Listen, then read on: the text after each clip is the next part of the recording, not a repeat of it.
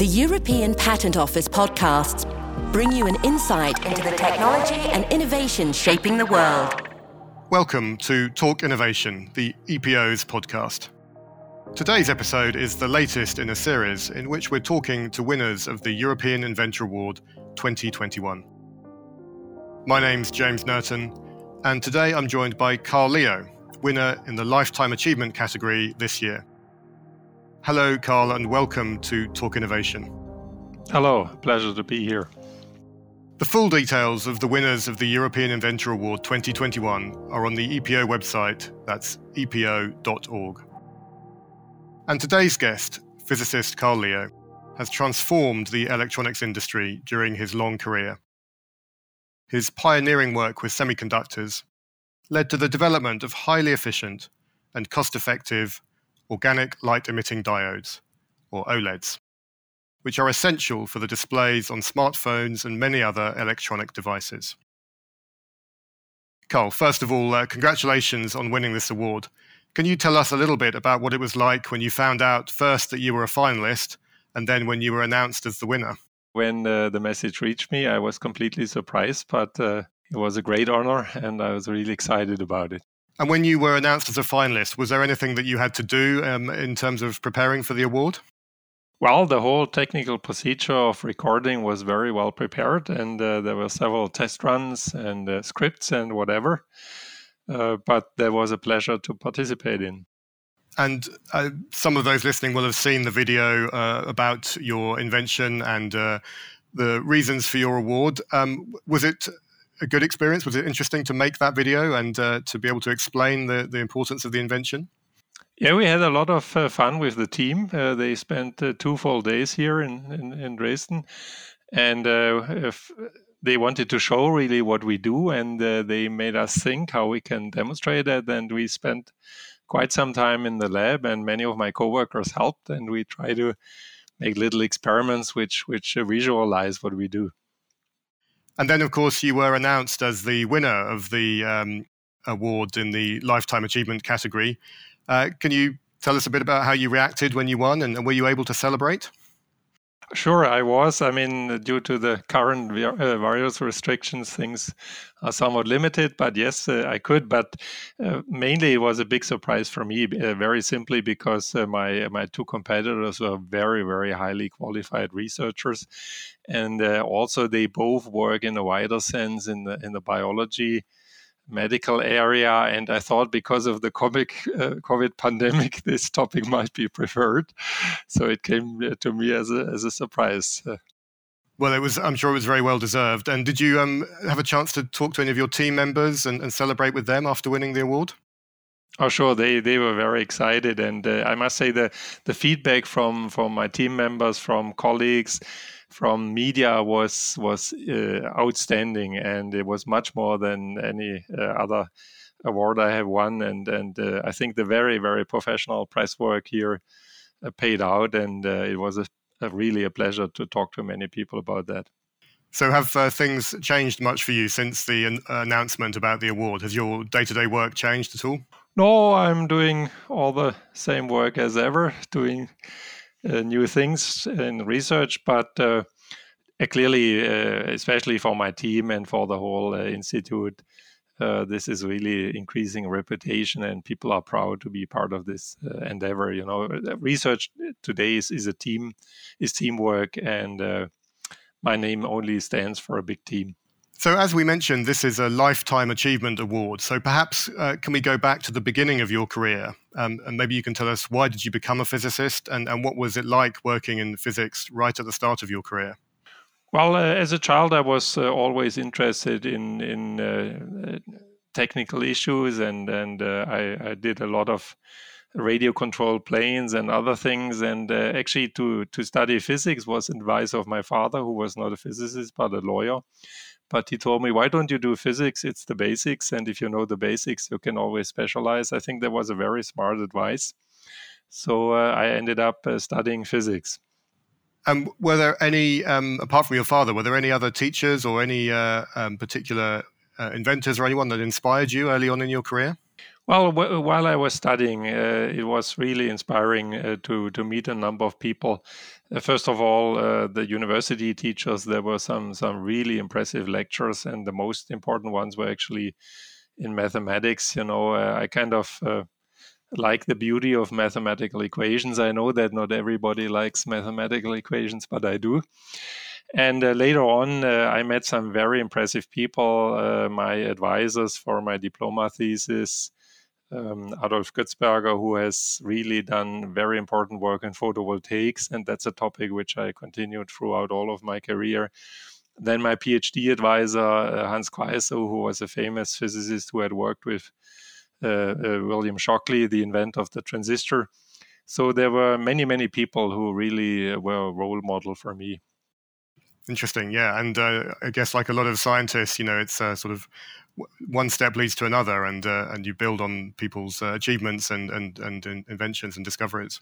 Exactly. When you know when I was with Hans Queisser, he always uh, told us about his his pioneering work while he was with Shockley and later on at Bell Laboratories. So for me, it, it was clear I had to go to Bell Laboratories, and that's where I ended up as postdoc. So yeah, it's good to have mentors. That helps a lot.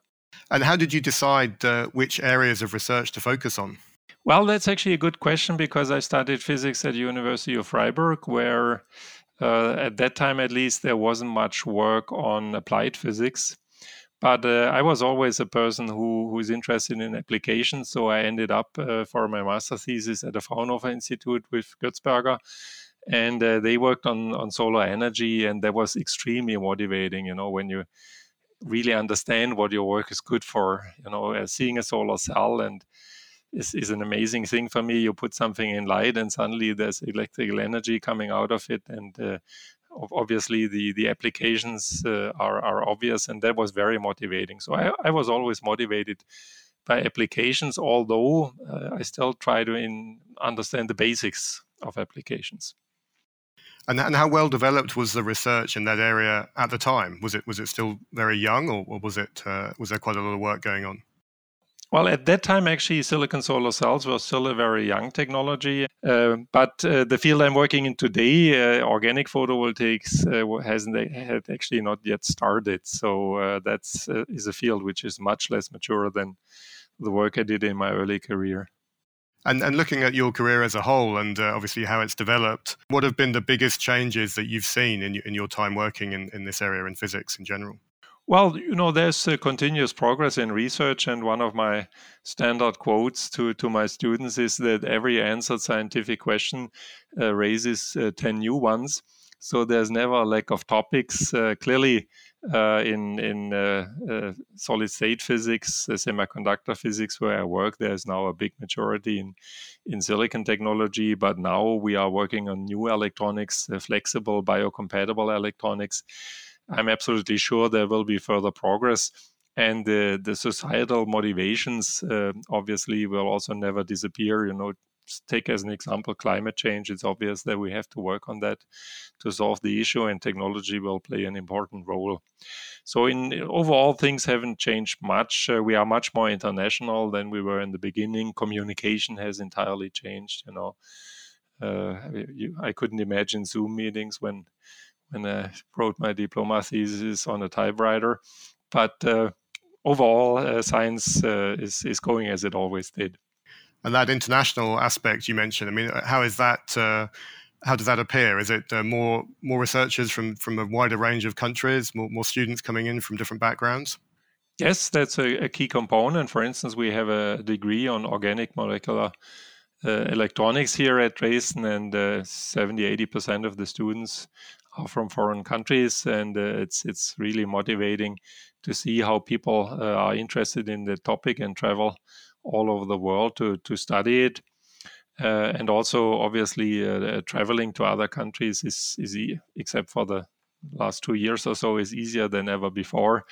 And this exchange is, is very fruitful and it's really a very nice part of my work. Yeah. So has that? Do you think that's accelerated the pace of research because people can communicate that much better and, and more quickly?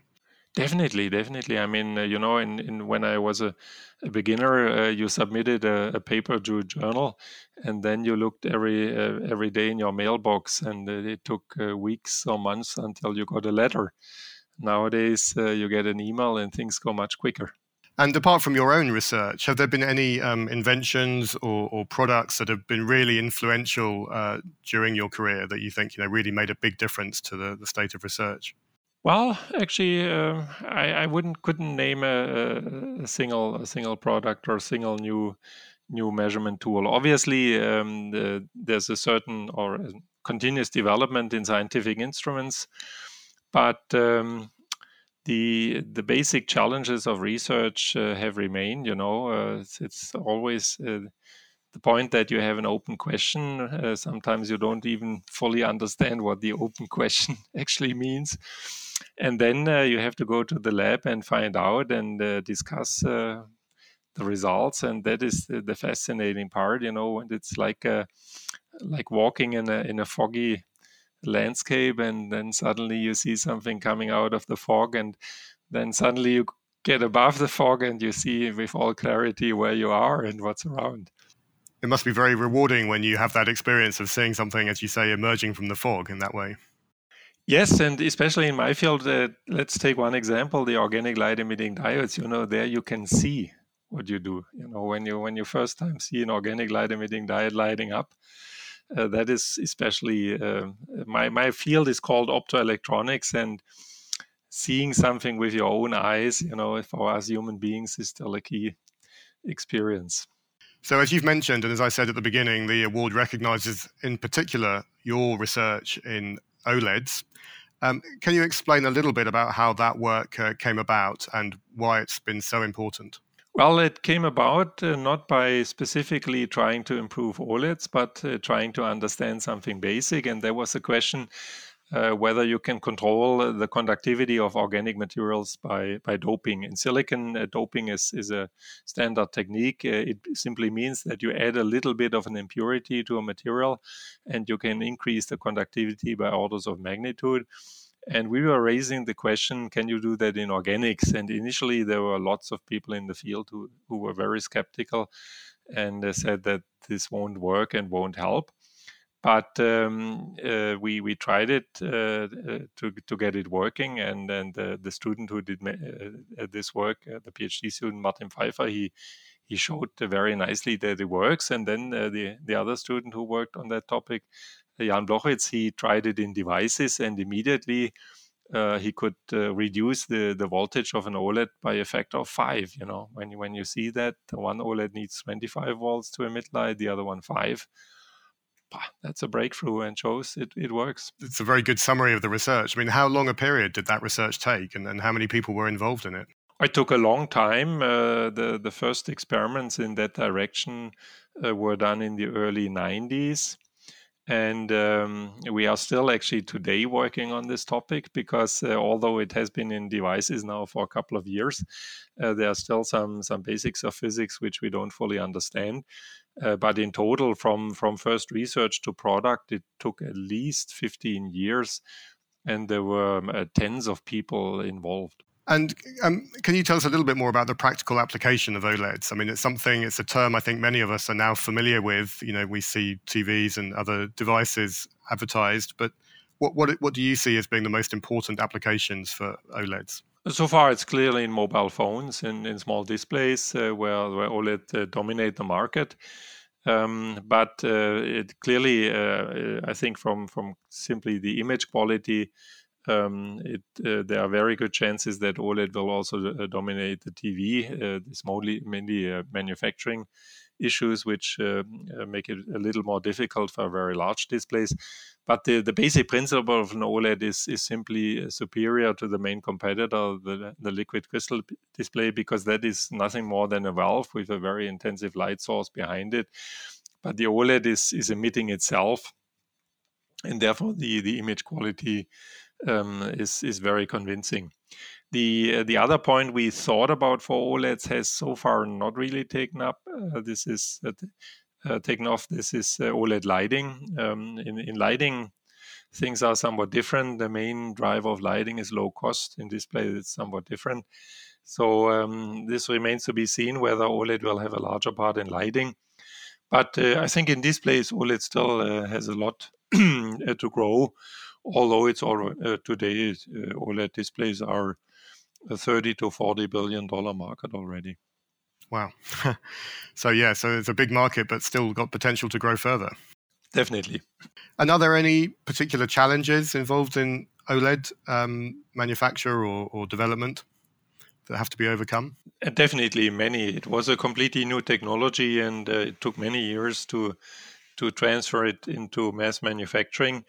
Um, the biggest challenge actually has been, especially for televisions, um, to structure the individual pixels. Uh, you need to structure the OLED um, uh, to a tens of micron size. And uh, doing that on very large area with very high yield is challenging. And that's the main reason why OLED first had big success in small displays and is now only step by step entering uh, television. But uh, that's, uh, I think, an engineering issue and and uh, will be solved step by step, and then we'll see uh, it also in, in televisions in large numbers.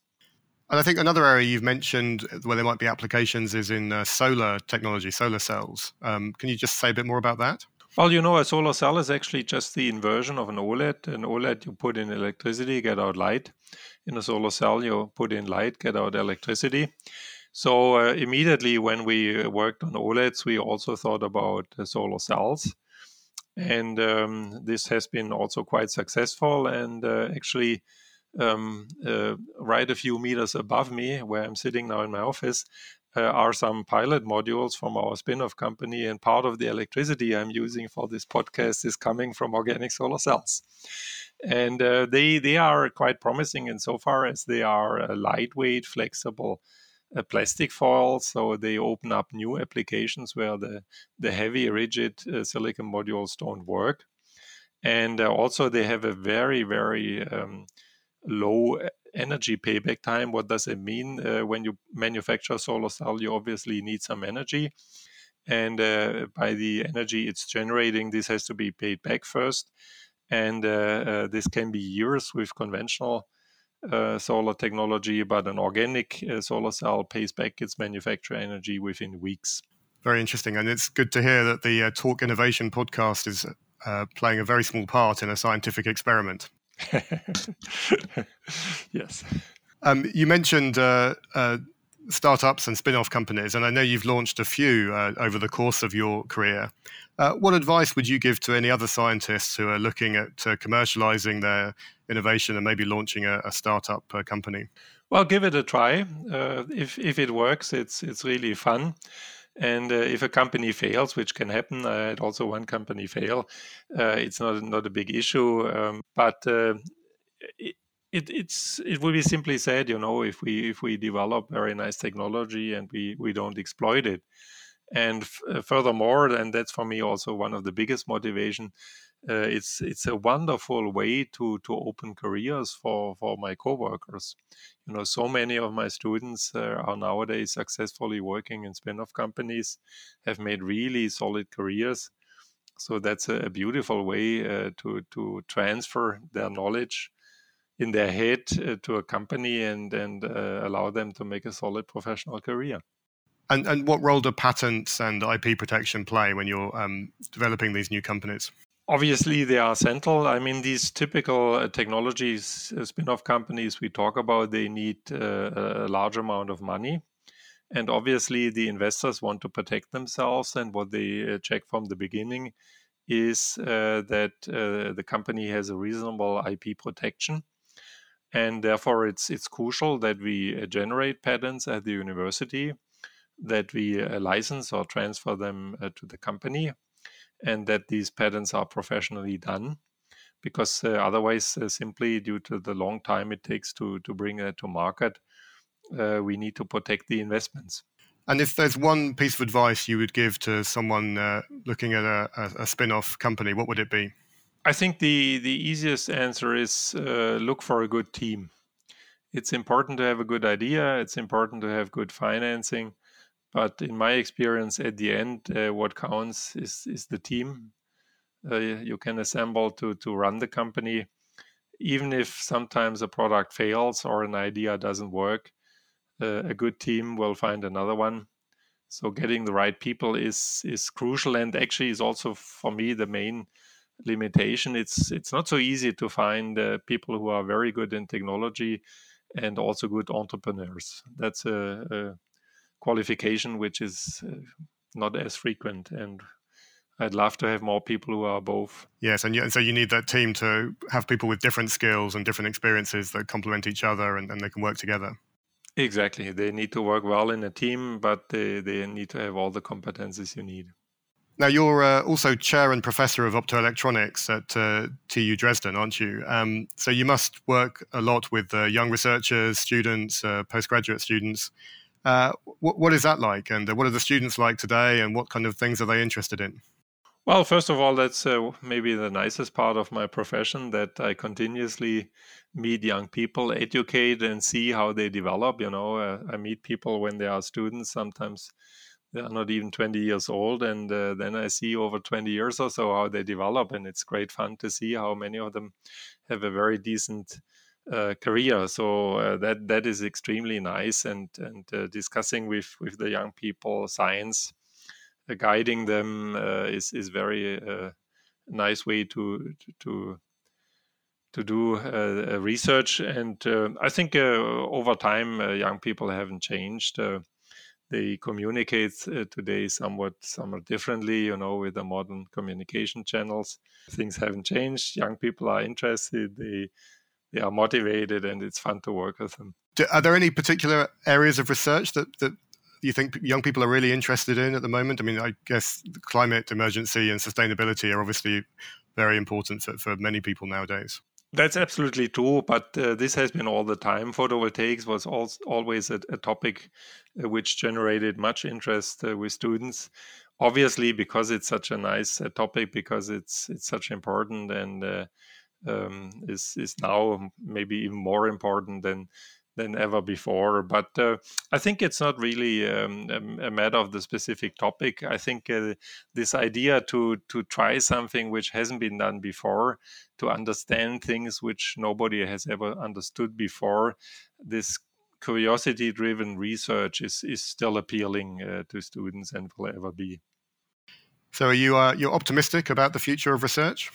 Absolutely. I mean, the the one maybe small uh, caveat I would I would argue is that uh, what I've seen over my career is that uh, bureaucracy has increased a lot. You know, uh, when I started, uh, things were easier, and and nowadays uh, we do more paperwork. We do the paperwork mostly electronically, but this has somewhat changed, and it's a little bit disappointing that we nowadays, you know to give you an example, uh, in, in the the applications we have to write for funding are getting longer and longer.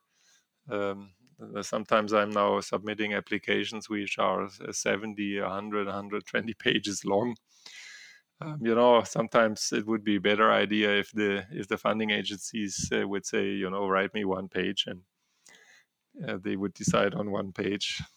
Yes, yes yes, I guess it's important to give researchers the time and the freedom to actually focus on the, the research and, and not um, be too distracted by other things.